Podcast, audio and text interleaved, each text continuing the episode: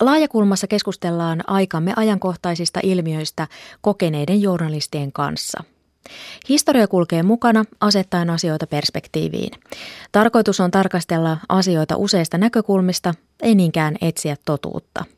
Voit keskustella ohjelman aiheesta myös sosiaalisessa mediassa tunnisteella Laaja kulma. Laaja kulma. Suomen historian dosentti Marko Nenonen on kirjoittanut kirjan nimeltä Lapiolinjalla, jossa hän kuvaa työttömien työllistämistä takavuosikymmenien Suomessa. Niin sanottuja työttömyys- tai työllisyystöitä teetettiin 1970-luvun alkuun asti, kunnes työttömyyskorvauksesta tuli arkea. Nenonen kirjoittaa näin. Siirtotyömaa syntyi, kun työttömät lähetettiin kotipaikkakunnaltaan muualle töihin. Päätöksen asiasta tekivät työvoimaviranomaiset.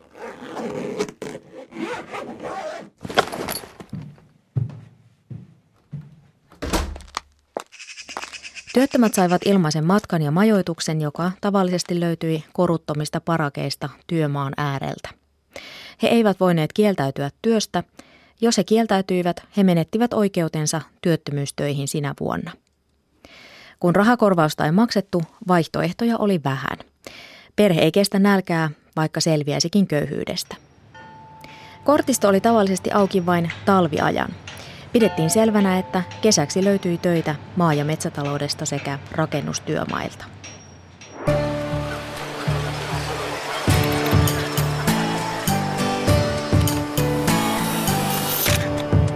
Laaja kulma. Minä olen Satu Kivelä. Tervetuloa kuuntelemaan Laajakulmaa. Suomessa oli elokuun lopussa yli 340 000 työtöntä työnhakijaa, siis enemmän kuin esimerkiksi Espoossa on asukkaita. Siis yli 340 000 ihmistä ei saa ansiotyötä, vaikka haluaisi. Millä tavalla työttömyyttä on yritetty ratkoa Suomessa ennen ja nyt, ja mikä on yhteiskunnan rooli työttömyyden vähentämisessä? Tästä puhumme laajakulmassa tänään, ja vieraina ovat journalistit Reetta Meriläinen, Tapani Ruokanen ja viestintäasiantuntija Heikki Hakala. Millaisia ajatuksia edellä kuultu kirjallisuussitaatti herätti? Siinä tietysti tulee mieleen se suuri rakennemuutos, joka oli 60-luvulla alkoi Suomessa, jolloin maatalousväestö yhtäkkiä lähti liikkumaan kohti kaupunkeja ja tavallaan e-, elämän edellytykset maalla loppuivat. Ja, ja toisaalta tarvittiin tietysti rakentajia ja Suomen hyvinvointiyhteiskunta luotiin, mutta siinä oli valtava murros, joka, joka vei ihmiset sitten heitteli oikeastaan vähän mihin sattuu. Kyllä ja kyllä jotenkin tuolla Itä- ja Pohjois-Suomessahan sitten, kun tosiaan, missä oli missä maatalousvaltaista valtaista tuota, tienoita, kaikki nämä, niin siellähän sitten paitsi, että lähdettiin Etelä-Suomeen, niin sitten lähdettiin myöskin sankoin joukoin Ruotsiin, että se oli ihan valtava se yhteensä yli 200 000 ihmisen siirtymä Ruotsiin työn, työn takia. Ruotsin nähtiin silloin sellaisena niin kultamaana, johon, josta ainakin löytyi töitä aina. Mutta siis kyllähän tämä tilanne on tälläkin hetkellä hyvin samantyyppinen, kun katsotaan sitä, että miten muuttoliike tällä hetkellä käyttäytyy vähän huomaamattomasti tai ehkä sillä näkymättömissä, mutta että väki pakkautuu etelään, pakkautuu suurimpiin keskuksiin Turku, Tampere, Oulu, Kuopio ja, ja vielä silläkin lailla, että sinne maaseudulle jää vain vanhukset. Ja toisaalta tämä on tietysti aika tuttua Suomen historiassa. Siis 1900-luvun alussa muutettiin Amerikkaan pilvin pimein. Silloin oli sama tilanne, että taloissa oli paljon lapsia eikä ollut mahdollista, että sinne olisi jäänyt kovin moni jatkamaan. Yksi jäi vaan jatkamaan. Sitten ylijäämäväestö siirtyi Amerikkaan. Sitten oli tämä Ruotsi. Sota-aika vei myöskin aika paljon aktiiviväestöä. Kyllähän se ihan, ihan tämmöinen kansainvälinen trendi on, että ihmiset valuu kylistä suurempiin keskuksiin ja sitten yleensä aina valutaan viime kädessä kohti sitä pääkaupunkia niin. tai pääkaupunkialuetta, että se ei ole pelkkä suomalainen ei, ilmiö. Ei, ei. Minkälaista politiikkaa nämä siirtoty- siirtotyömaat silloin aikoinaan olivat? No en mä tiedä, se oli aika, aika tämmöistä niin järkevää politiikkaa. Ajateltiin, että, että, että kun oli kuitenkin tehtävää työtä, tarvittiin ihmisiä tekemään sitä työtä, niin se oli, se oli semmoinen aika, niin kuin sanoisin, tämmöinen suoraviivainen ratkaisu sitten hoitaa työasiaa. Ja sitten todellakin niin, niin siinä ihmisiä siirreltiin, siirreltiin tekemään sitä työtä, että, että työmat eivät tullut ihmisen lähelle, mutta, mutta siis se ei ole mitenkään kauhean raaka systeemi minusta. Ja sitten täytyy muistaa, että silloin rakennettiin vasta esimerkiksi Suomen niin sanottua infrastruktuuria, eli maanteita, rautateitä ja, ja, ja voimalinjoja ja muuta. Ei ollut teknologiaa apuna samalla tavalla kuin tänä päivänä, vaan siihen tarvittiin ihmistyövoimaa. Mutta samanlaiset murrokset tavallaan niin kuin teollistuminen pelasti tavallaan sen maaseudulta vapautuvan työvoiman uusiin töihin. Me ollaan vähän samanlaisen murroksen edessä tällä hetkellä, että, että, että se teollisuus työvoiman tarve on, on merkittävästi vähentynyt. Sen takia meillä on 340 000 työ, työtöntä työnhakijaa, jotka niin kuin epätoivoisesti katsoa, että mikä on se suunta, mihin voisi tulla tulevaisuudessa työllistyä. Että, että kyllä nämä murrokset on, on sillä lailla rankkoja. No hyvä rankkoja, rankkoja ja sitten kun, kun meillä ei ole sellaista niin kuin moni, moni tuota kasvoista, monitahoista teollisuutta, että meillä on aika semmoisia niin kuin, sanotaan yksioikoisia, raskasta teollisuutta. raskasta teollisuutta ja näin, että ne työllistää rajallisen määrän. Että, että iso kysymys on, että mihin meillä syntyy tällä hetkellä tulevaisuudessa työpaikat, että syntyykö niitä, mihin ne syntyy, jos ne syntyy. Ja tässä on tietysti uutena tekijänä se, että huomattavaa osa näistä niin sanotusta kokoonpanoja että käytännön työpaikoista on siirtynyt muihin maihin globalisaation seurauksena, koska tällä hetkellä yksinkertaisia töitä voidaan tehdä, kokoonpanotöitä ja tämmöisiä missä päin maailmaa tahansa ja silloin teollisuus etsii halvimman paikan. Työttömiä työnhakijoita oli 80 000 vuonna 1958 ja kuunnellaan tuolta samaiselta vuodelta radioarkiston audio. Audio on päivän peiliohjelmasta, jossa kulkulaitosministeri Olavi Lindblom selvittää hallituksen toimenpiteitä työttömyyden torjumiseksi.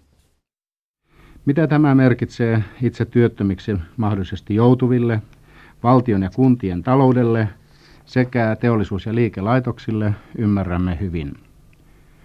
Työttömyyden pääasiallinen painopiste oli viime talvena kahtaalla.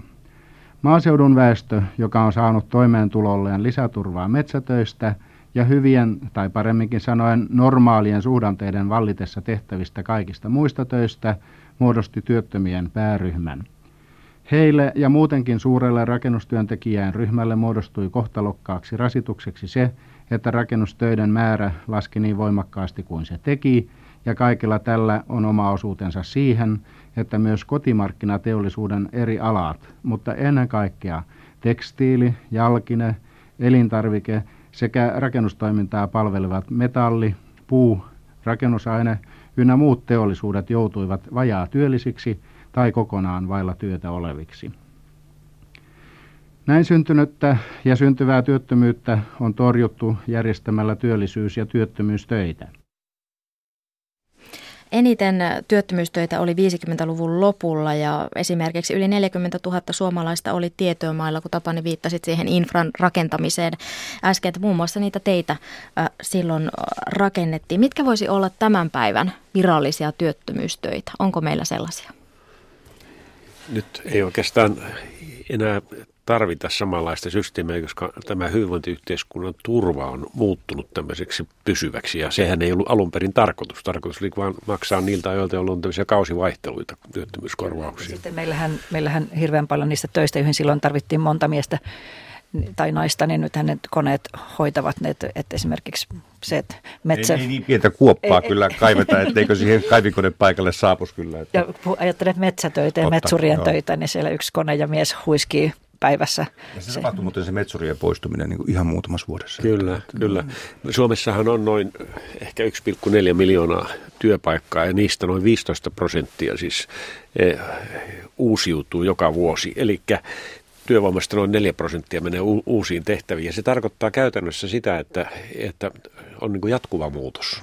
Eli työntekijän täytyy olla valmis ikään kuin menemään ihan uusiin hommiin koko ajan ja, ja kouluttautumaan myöskin uudelleen uransa aikana. Tietysti yksi iso muutos on se, että tänä, tällä hetkellä hän itse asiassa pyrkimyksenä on minimoida työvoiman määrä. Siis se on niin kuin lähtökohta. Ei, ei voida ajatella, että meillä olisi ikään kuin sellaisia mm, tehtäviä, johon me vaan niin kuin sijoitetaan ihmisiä, koska ne ei muualle sijoitu, vaan siis me, meidän, meidän koko järjestelmä toimii niin, että, että, että kannattavuus syntyy siitä, että optimoidaan työvoiman Kyllä, ja tämä, tämä työ, jokaisella työpaikalla ja jokaisessa yrityksessä tehostaminen ja just tämä optimoim, automaatio, automaatio optimoiminen on aiheuttanut sen, että, että, että ei ei sinne synny lisää työpaikkoja, pikemminkin päinvastoin. Ja sitten tämä puhe silloin 1990-luvun lopulla ja 2000-luvun alussa, kun suuret ikäluokat poistuvat eläkkeelle, syntyy, heidän tilalleen syntyy sitten valtava määrä työpaikkoja. No ei se ei se ei, ei ollenkaan tämä käynyt niin, koska joko työurat pitenevät tai sitten niin, että niitä töitä ei enää ole, työpaikkoja ei enää ole, että ne on tehostettu pois. Mä luulen, että tuossa kysyit, mikä on tulevaisuus, niin yksi on se, että miten löytyy uudelleen yhteistyö koneen ja ihmisen välille. Ja se on tämä digitalisaatio niin kuin seurassa. Meidän täytyy ihan uudella tavalla oppia miettimään tämä asia myöskin. Mm. Suomessa on siis yli 340 000 työtöntä ja työttömyysaste on 7,2 prosenttia. Ja ihan vertailun vuoksi niin Ruotsin työttömyysaste oli tämän vuoden kesäkuussa 7,6 prosentissa, eli hiukan isompi kuin Suomessa. Työttömyydessähän on kyse myös markkinoista. Vanhoja työpaikkoja katoaa, uusia syntyy. Välillä joistakin osaajista on pulaa ja osasta ylitarjontaa. Ja tällä hetkellä ylitarjontaa tarjontaa on yleissihteerien, vaatturien, pukuompelijoiden ja tur- turkurien, huonekalupuuseppien sekä graafisten multimediasuunnittelijoiden ammateissa. Ja ylitarjonnan listalle ovat nousseet uusina ammatteina muusikot, laulajat, säveltäjät, yhteiskunta ja kulttuurin tutkijat sekä toimihenkilöt, kuten pankkitoimihenkilöt. Ja työnvälityksessä avoin olevien työpaikkojen määrä lisääntyy tänä vuonna 550 000, näin arvioi työ- ja elinkeinoministeriö. Ja osaajista on pulaa erityisesti sosiaali- ja terveysalalla sekä rakennusalalla.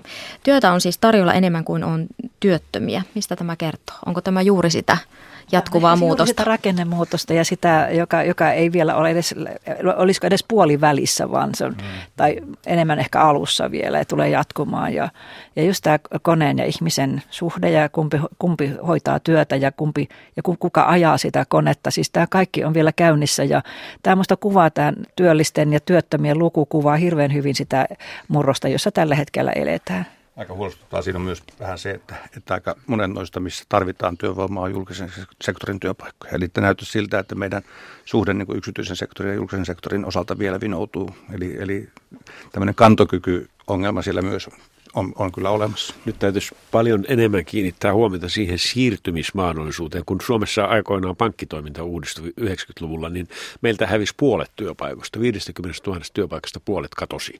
Mutta siellä oli aika hienot siirtojärjestelmät tehty, jossa tuettiin ihmisten kouluttautumista, sijoittumista uudelleen. Oli tämmöisiä paketteja, joissa annettiin taloudellista tukea. Samoin puolustusvoimat vähensi 22 000 14 000 omaa henkilökuntansa. Sama juttu ja ne kyettiin sijoittamaan uudelleen.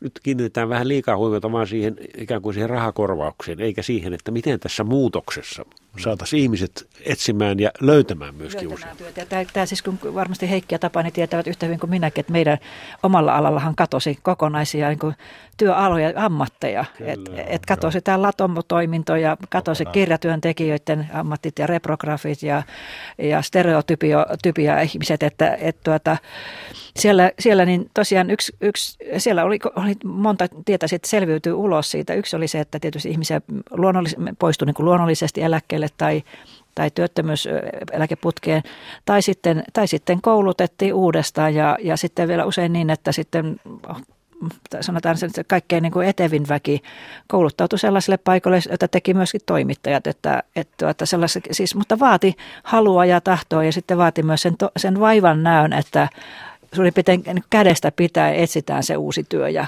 koulutetaan ihminen siihen. Graafinen teollisuus on sillä tavalla hirveän hyvä esimerkki, että se tyypillinen nykyajalle, että se on siis alue, joka ei koskaan palautunut ennalleen. Mm. Eli sieltä hävisivät lopullisesti ne työpaikat, jotka sieltä hävisivät. Ja näin tapahtuu hyvin monilla aloilla tällä hetkellä. Miksi tarjolla olevat työt ei välttämättä sovi niille ihmisille, jotka ovat työttömiä ja hakevat töitä? Onko kyse siitä, että ei ole välttämättä sitä, juuri sitä ammattitaitoa, mitä näissä työ, työpaikoissa edellytetään? Aika paljon kysymys on juuri siitä, että, että, ei jos, että, että, työttömän olevien ammattitaito ei vastaa sitä kysyntää. Ja ei ole oikein löydetty kunnollisia keinoja niin kuin riittävän nopeasti, nopeasti tuota, kouluttaa ihmisiä. Ja sitten se, sekin on myös murrokselle ominainen yksi piirre, että se koulutus ei pysty mukautumaan riittävän nopeasti siihen muuttuvaan kysyntään, työ, työ, työelämään kysyntään. Että, että tosi, tosi hankala kysymys, mutta, mutta jotenkin tuntuisi vaan siltä, että, että kyllä tähän nyt pitäisi jonkunlainen, jos meillä on kuitenkin noin valtava määrä työ, perustyöpaikkoja, mun mielestä niin kuin perusammateissa, niin, niin olisi jotakin löydettävissä. Niin ja sitten kun meillä on aika paljon kuitenkin ihmisiä tässä työllisyys- tai työvoimahallinnossa, meillä on, meillä on valtavan hieno koulutussektori. Luulisin, että nämä kun yhdistäisi voimansa, niin pystyttäisiin keksimään myös ne keinot, miten saateltaisiin ihmiset aina muuttuvaan uuteen ammattiin ja, ja löydettäisiin ne keinot, millä nopeasti pystyttäisiin reagoimaan ja nopeasti ilman sitä valtavaa juhlallisuutta viemään ihmiset uuteen työhön. Näettekö te siis sen sillä tavalla, että, että jos ihminen jää työttömäksi, niin hänestä, hänen parasta ennen päiväyksensä ei ole niin kuin sinetöity siinä, vaan nimenomaan ongelma on siinä, että pitäisi saada se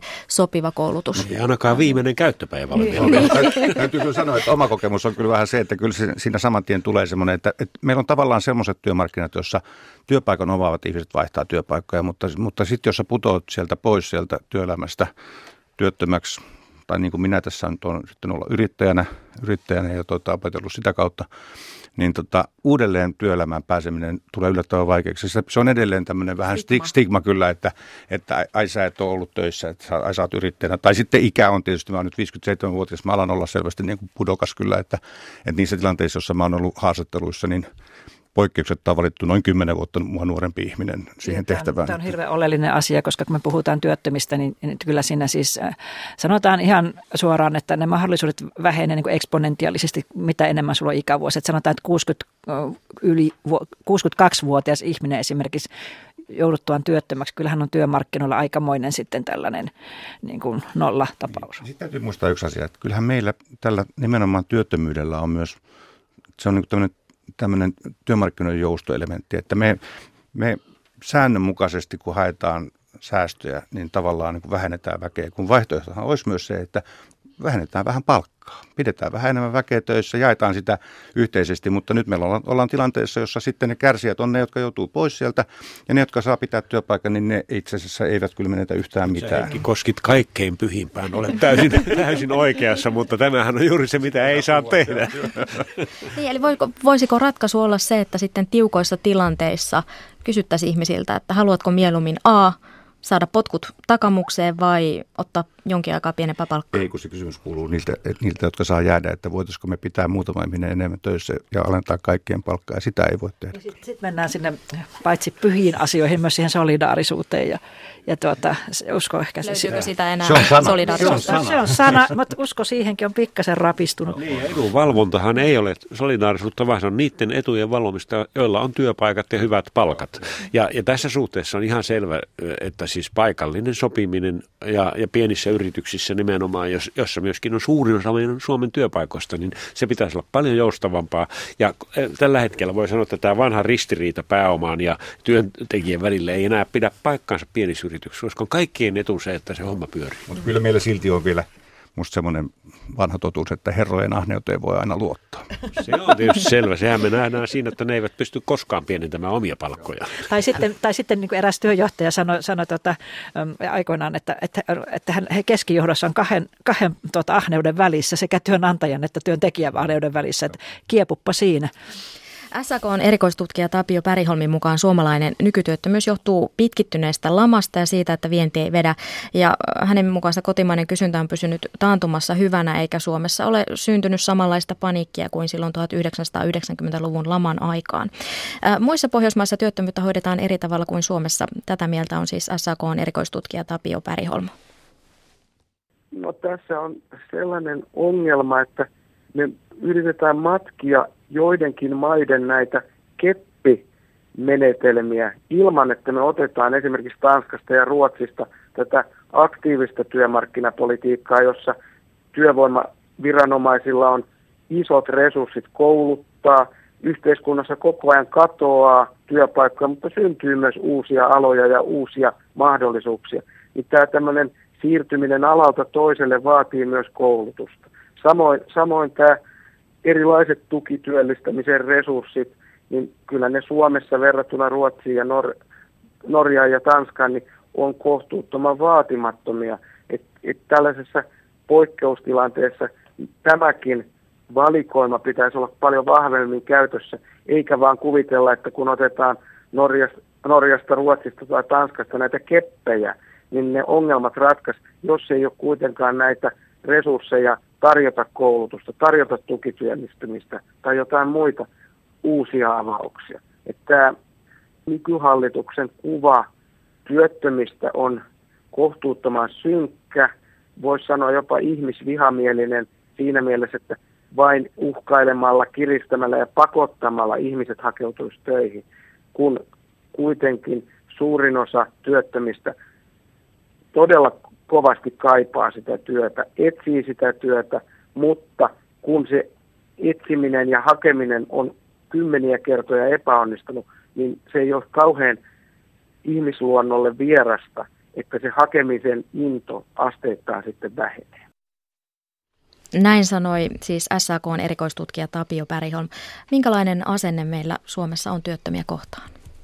No mä palaan tuohon, mitä mä äsken sanoin jo siitä, että, että itse asiassa niin kuin työmarkkinoilla on niin kuin kaksi, kaksi kerrosta. Toinen on se työllis- ihmiset, jotka on töissä ja, ja usein tulevat myös valituiksi uusiin työpaikkoihin. Ja sitten jos niin kuin työhistoriassa on työttömyyttä, niin, niin, niin, niin kyllä ne niin kuin mahdollisuudet kilpailla vapailla markkinoilla työpaikoista heikkenee yllättävänkin paljon. Että se on vähän, se on niin kuin sanottu, se äsken todettiin stigma, stigma jossakin määrin kyllä. Että, ja, ja musta no mä, musta Tapio on tuossa pikkusen politikoi myöskin, että, että piti vähän pikkusen, niin kuin, mutta, tota, mutta että, että kyllä mä olen samaa mieltä, että, että, että se e, e, niin kuin jonkunasteinen syyllistäminen ihmisten työttömyydestä niin koskee todella pientä osaa, osaa työ, työttömistä. Niin, täytyy muistaa ihan se objektiivinen perusta, että meillä on aivan ruhtinaalliset työttömyyskorvaukset verrattuna mihin maahan tahansa.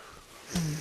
Ja sitten, sitten myöskin näillä sanoilla voidaan pelata, että kyllähän jos ajattelet sanoja työtön tai työnhakija, niin kyllä näissä se työnhakija vaikut, aktiivinen. aktiivinen ja sellainen positiivisemmin sävyttynyt kuin työtön. Työtön, työtön sanassa on siihen sisäänrakennettu semmoinen pikkuinen epäonnistumisen niin kuin, niin kuin sävy ja tuota, sanoillakin voidaan vaikuttaa. Mä luulen, että tässä täytyisi ylipäänsä ottaa sinne myönteisempi asenne joka puolella. Että, siis, että tämä on niin kuin yksi mahdollisuus, että jos sulla nyt sattumalta ei nyt ole töitä, niin et sä ole mikään looseri. Joka, niin, sanotaan, Amerikka nyt ei ole monessakaan suhteessa esikuva, mutta siinä suhteessa se kyllä on, että siellä esimerkiksi konkurssin tehnyt yrittäjä, niin se on, se on niin kuin semmoinen, jolla on kokemusta enemmän. Se on, ja, ja, ja tuota, ihminen voi niin kuin vaihdella, sitä voi olla eri tavalla töissä. Hmm. Voi olla enemmän töissä tai vähemmän töissä tai vanhana töissä tai nuorena töissä tai osittain kotona. Joo. Tätä joustavuutta meidän pitää Tavallaan meillä, paljon. Kyllähän tätä, tavallaan just tämmöinen mun kaltainen yksin yrittäminen on yksi tavallaan niin kuin keino olla Kyllä. töissä eikä olla työttömänä. Että siis se, ja mun kaltaisia on aika paljon. Ja näin myöskin jaetta sitä työmäärää niin, että ei käy niin, että yhdet joutuu puskemaan niin kuin ylivoimiensa Joo. ja toisilla ei ole mitään.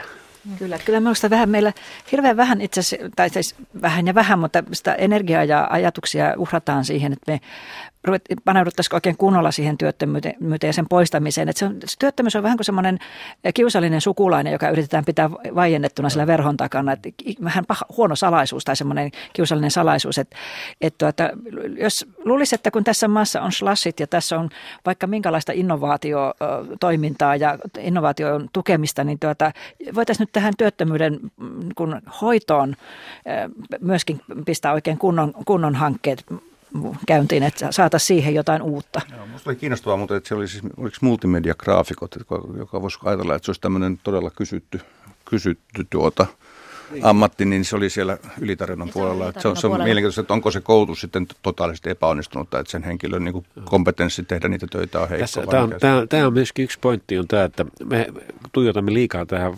koulutusjärjestelmä, joka kuitenkin viimeisillään on tehty tuossa 60-luvulla ja joka on aika lailla vanha maailman koulutusjärjestelmä. Sitä taisi olla aivan erilaista tapaa kouluttautua pitkin mm. elä, elämän uransa aikana aivan uusiin hommiin. Joo. Ihminen on aika joustava olento. Se pystyy oppimaan vaikka mitä, mutta se, siis, mutta se pitää auttaa siinä. Laaja ja tarpeeksi niin kuin hyvä yleissivistävä semmoinen pohja kaikille. Mutta mitä sitten sen jälkeen seuraa, kun on tämä saatu? Me ollaan siinä jossakin keskiasteen koulutuksen paikkeilla. Niin sitten siinä pitäisi olla valtavasti niitä joustavia elämäntilanteen ja, ja työllisyystilanteen mukaan vaihtuvia vaihtoehtoja. Että, sitten, että se et olisi tuomittu aina sit putoamaan kaikkien koulutus koulutusputkien niin, väliin. Niin, siis siinäkin saattaa käydä juuri niin, että sua kyllä koulutetaan, jos sä olet siellä työelämässä. Niin. Mutta jos et sä siellä ole, niin sit, sit sun on niin kuin vaikea päästä semmoiseen koulutukseen, joka ajantasassa sun osaamista. Ja pitäisi katsoa ihmisiä muutenkin kuin pelkästään todistuksen perusteella. Jos tuo Heikki, niin sehän on sosiaalinen, sehän on sosiaalinen ystävällinen ihminen. Sitähän voisi käyttää vaikka mihin. Ja niin? trendikäs pukeutuu pinkkiin ja tyylikäs löytyy niin. näitä rusetteja. Siis katso vähän eri näkökulmista. Valtava siis osaannuttaakin. Ja minkä takia se ikä nähdään sitten aina jotenkin hirveänä taakkana. Itse ainakin jotenkin koen, että varttuneemmilta ihmisillä on sitä perspektiiviä ja kokemusta, sitä hiljaista tietoa. Miksi sitä ei enää arvosteta? Teki kokemukselle, että ylipäänsä annetaan tässä yhteiskunnassa hirvittävän vähän painoa. Ja kokemushan on kuitenkin, sehän on viime kädessähän se on tietoa, kertynyttä tietoa. Ja sehän sitten kertoo vähän siitä, että ei myöskään kertyneelle tiedolle anneta arvoa, eikä sitten viime kädessä tiedolle, vaan pelataan niin kuin tunteilla ja ties millä mielipiteillä. No sekin on vähän tämmöinen murrosajan tyyppipiirre, että tavallaan arvellaan, että tarvitaan jotakin uuden, sellaisia uudenlaisia osaamisia, mitä se kokemus tavallaan ei tuota. Ja sitten tietysti no, yksi asia vaan taitaa olla kyllä ihan semmoinen tekninenkin, että tämä 56-57 vuotta on semmoinen, semmoinen piilos oleva työllistymisikäraja sen takia, että että työnantajat pelkää, että vanhoja työntekijöitä otettaessa tullaankin tilanteeseen, jossa joudutaan ruveta maksamaan öö, sairaseläkettä tai siis työkyvyttömyyseläkettä, joka tulee sitten tavallaan sen firman piikkiin. Ja jokainen niin kuin asiansa osaava henkilöstöjohtaja sanoo, että älä palkkaa yli 56-vuotiaita. Hmm. Oma lukunsa ovat pitkään ilman työtä olleet ja heinäkuun lopussa pitkäaikaistyöttömiä oli lähes 130 000, mikä on 14 000 enemmän kuin vuotta aiemmin. Ja sekin on tiedossa, että mitä pidempi työttömyys, sitä vaikeampi on uudelleen työllistyä.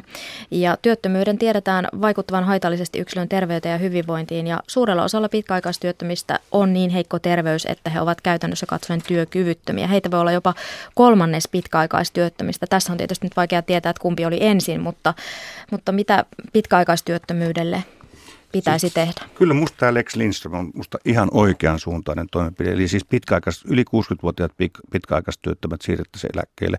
Mä ymmärrän, että taloustieteilijät sanoo, että sitä ei saisi tehdä siitä syystä, että, että meidän työvoiman määrä tällä hetkellä supistuu muutenkin, mutta, mutta musta se on kyllä se taloustieteilijöiden lausunto aika teoreettinen, että jos sä oot pitkään ollut työttömänä ja sä oot täyttänyt 60 vuotta, niin se todennäköisyys, että sä voisit jotenkin yhtäkkiä sijoittua tai tulisi yhtäkkiä niin valtava suhdanne muutos, että, että valtava imu työ, työ, työpaikoista niin kuin kasvat, niin että tämä joukko niin kuin työllistys ei pidä paikkaansa. Minusta se on erittäin tervetullut ajatus, että, että ratkaistaan tämä nyt joltakin osin niin kuin, niin kuin sillä ihmistenkin kannalta kestävästi. Ja kyllähän se vähän kaunistaa tilastoakin. Kaunistaa tilastoa ja sitten toisaalta niin, sitten, että mä luulen, että on aika iso ero siinä, että oletko sä eläkkeellä vai oletko sä pitkäaikaistyötön. Ja etenkin kun se pitkäaikaistyöttömyyteen siihen sitten tahtoo, kun, etenkin kun se pitkittyy oikein, oikein pitkäksi, niin kyllä siihen riittyy sitten isoja mielenterveys- ja terveyshäiriöitä ja siihen tulee elämäntapaongelmat ja muut mukaan. Ja se on, se on inhimillinen tragedia.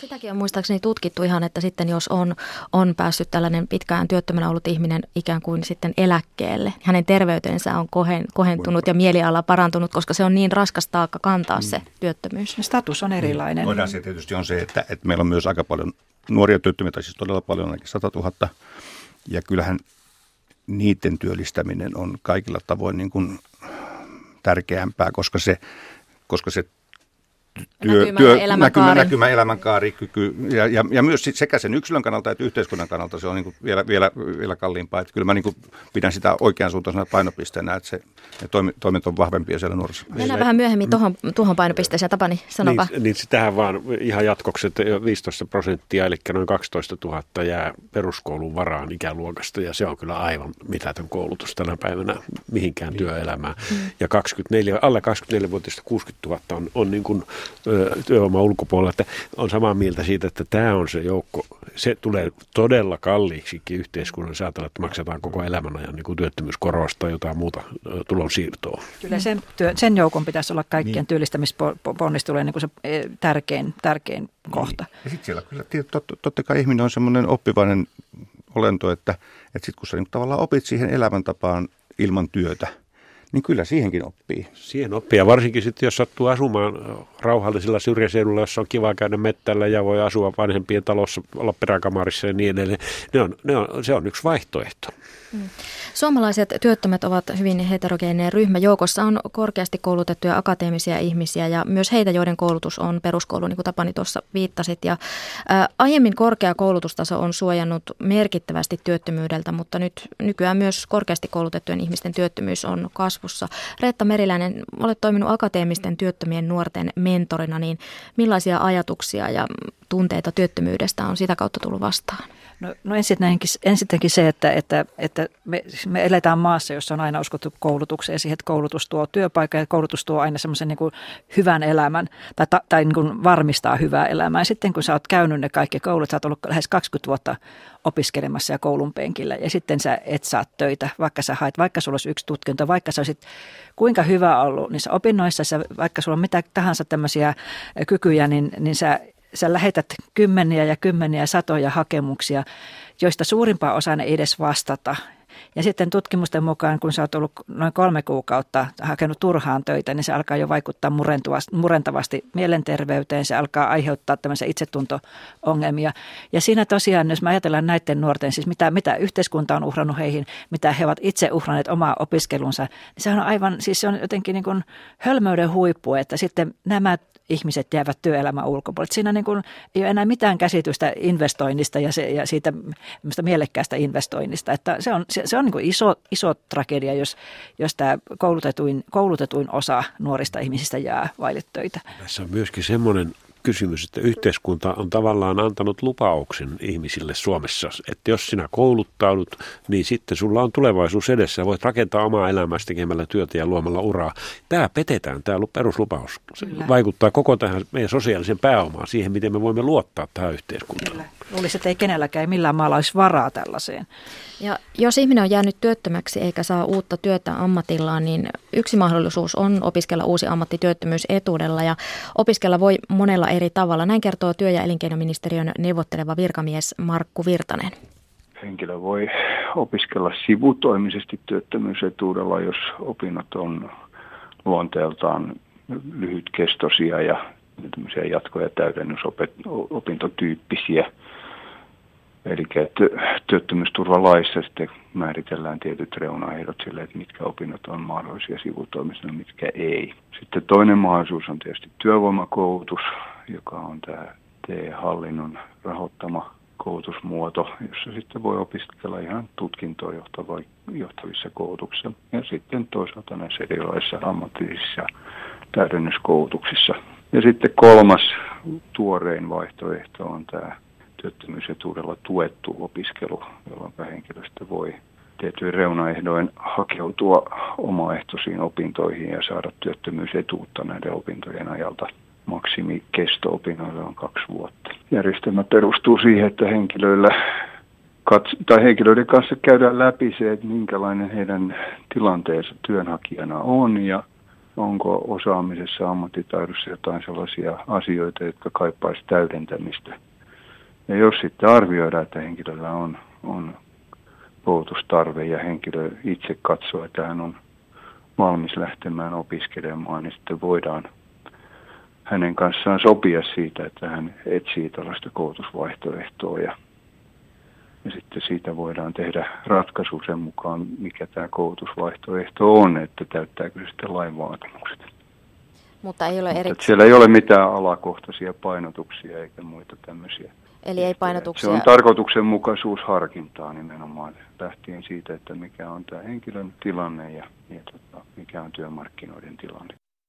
Näin siis sanoi työ- ja elinkeinoministeriön neuvotteleva virkamies Markku Virtanen ja hän siis sanoi, että ei ole mitään painotuksia sen suhteen, että mitä aloja ja millä tasolla voi sitten uudelleen kouluttautua, mutta Akava on ollut huolissaan tästä, että ihan kaikkialle, kaikille aloille ei voi opiskella tai välttämättä korkeakoulututkintoa ei voi opiskella tällaisella työttömyysetuudella. Mutta siis työ- ja elinkeinoministeriön neuvotteleva virkamies Markku Virtanen totesi, että tällaisia painotuksia ei siis ole.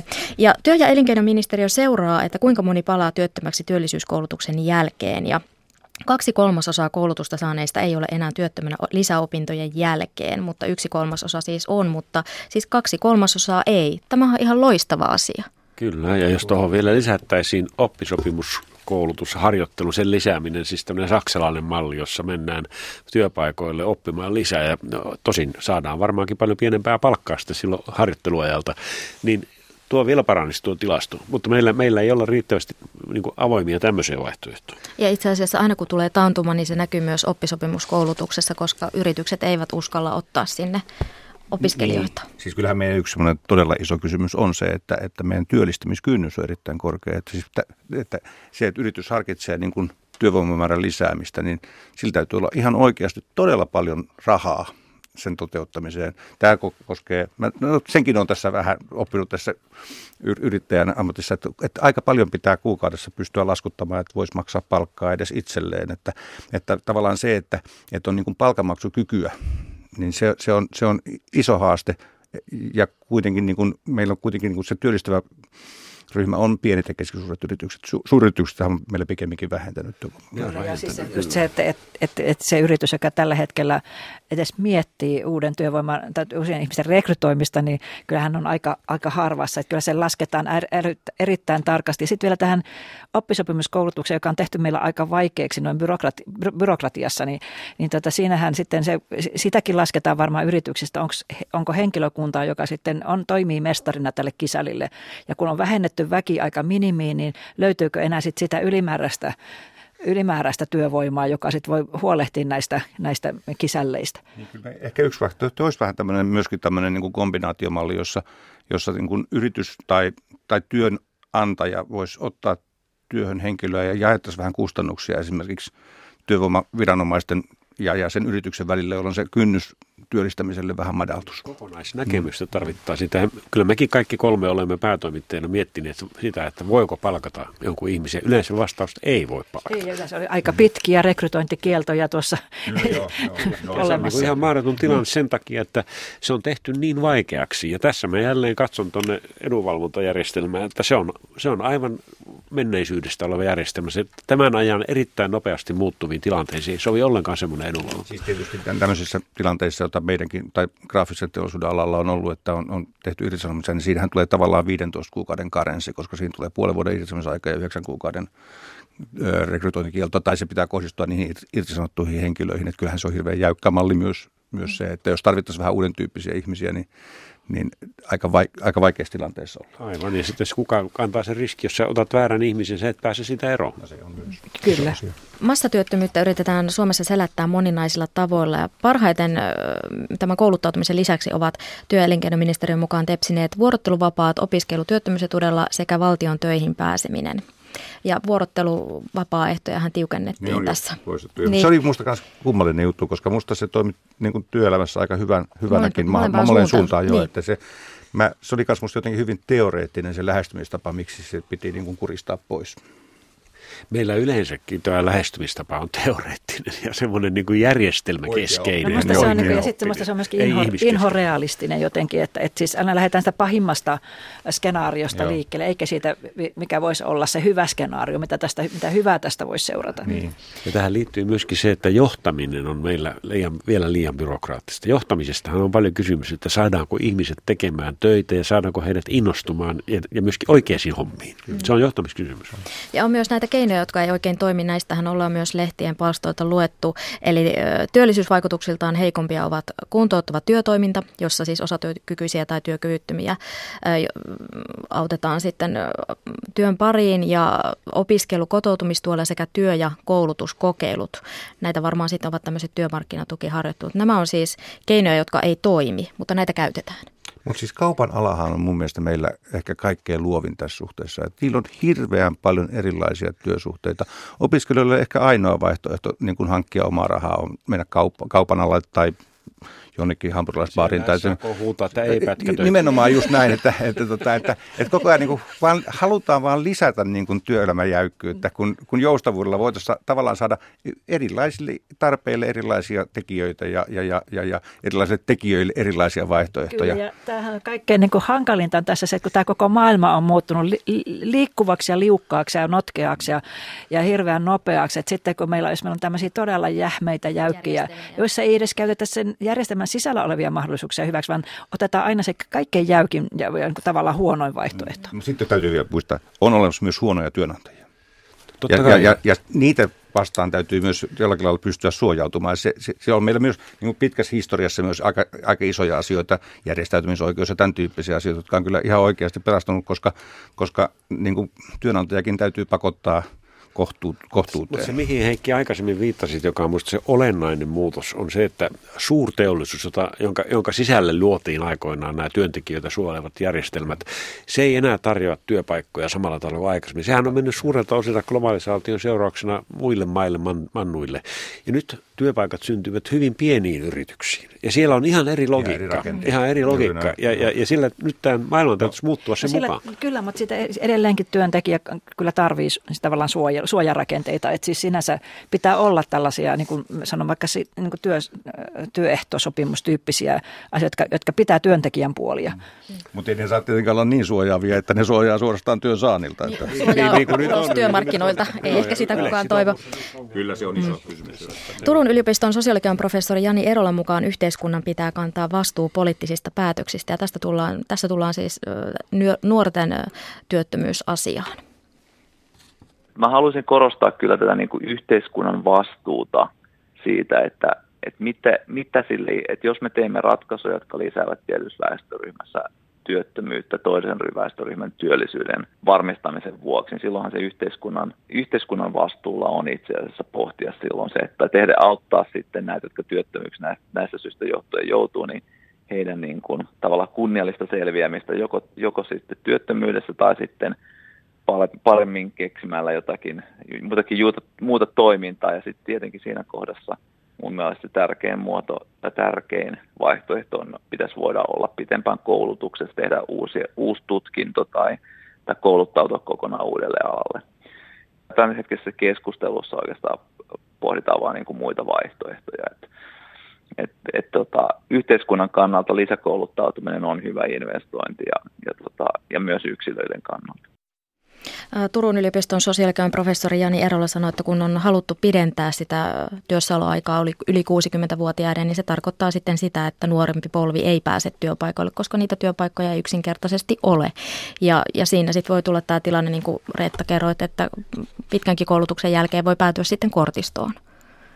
Ja mikä seuraus sillä on, että, että se siirtyminen sinne työelämään voi viivästyä useita vuosia. No kyllähän se aika hankala on, jos töissä kuitenkin oletetaan, että ihmisellä on jo jonkun verran työkokemusta ja, ja että hän on niin käyttökelpoinen tullessaan töihin, mutta jos sä oot kouluttautunut ja kouluttautunut ja kouluttautunut, että oot pystynyt hankkimaan tai keräämään sitä kokemusta, kun ihan pienenä hippusina, niin kyllähän se työllistäminen on aika vaikea. Mä kannatan sitä sitten niin kuin lisäkoulutusta ja uudelleenkoulutusta, mutta pitäisi olla myöskin jonkinlainen näkymä sitten, että tuoko tämä uusi kouluttautuminen jotain, jotain sitten työllistymismahdollisuuksia. Ja nythän meillä esimerkiksi aika moni kouluttautuu tohto, tohtoreiksi, koska tuota, se on oikeastaan ainoa vaihtoehto sitten, kun ei saa töitä. Ja sitten meillä yhtäkkiä alkaa olla valtavasti tohtoreita ja sitten tohtorit työllistyy varsin huonosti Suomessa. Et, et meillä on nyt alkaa aikamoinen lauma työttömiä tohtoreita sitten. Et riittääkö heille sitten Mutta siinä yliopistot saa myös korvauksen, että ne kouluttaa tohtoreita, että siinä on vähän tämmöisiä, siinä on vähän munakana asetelma kyllä myöskin, että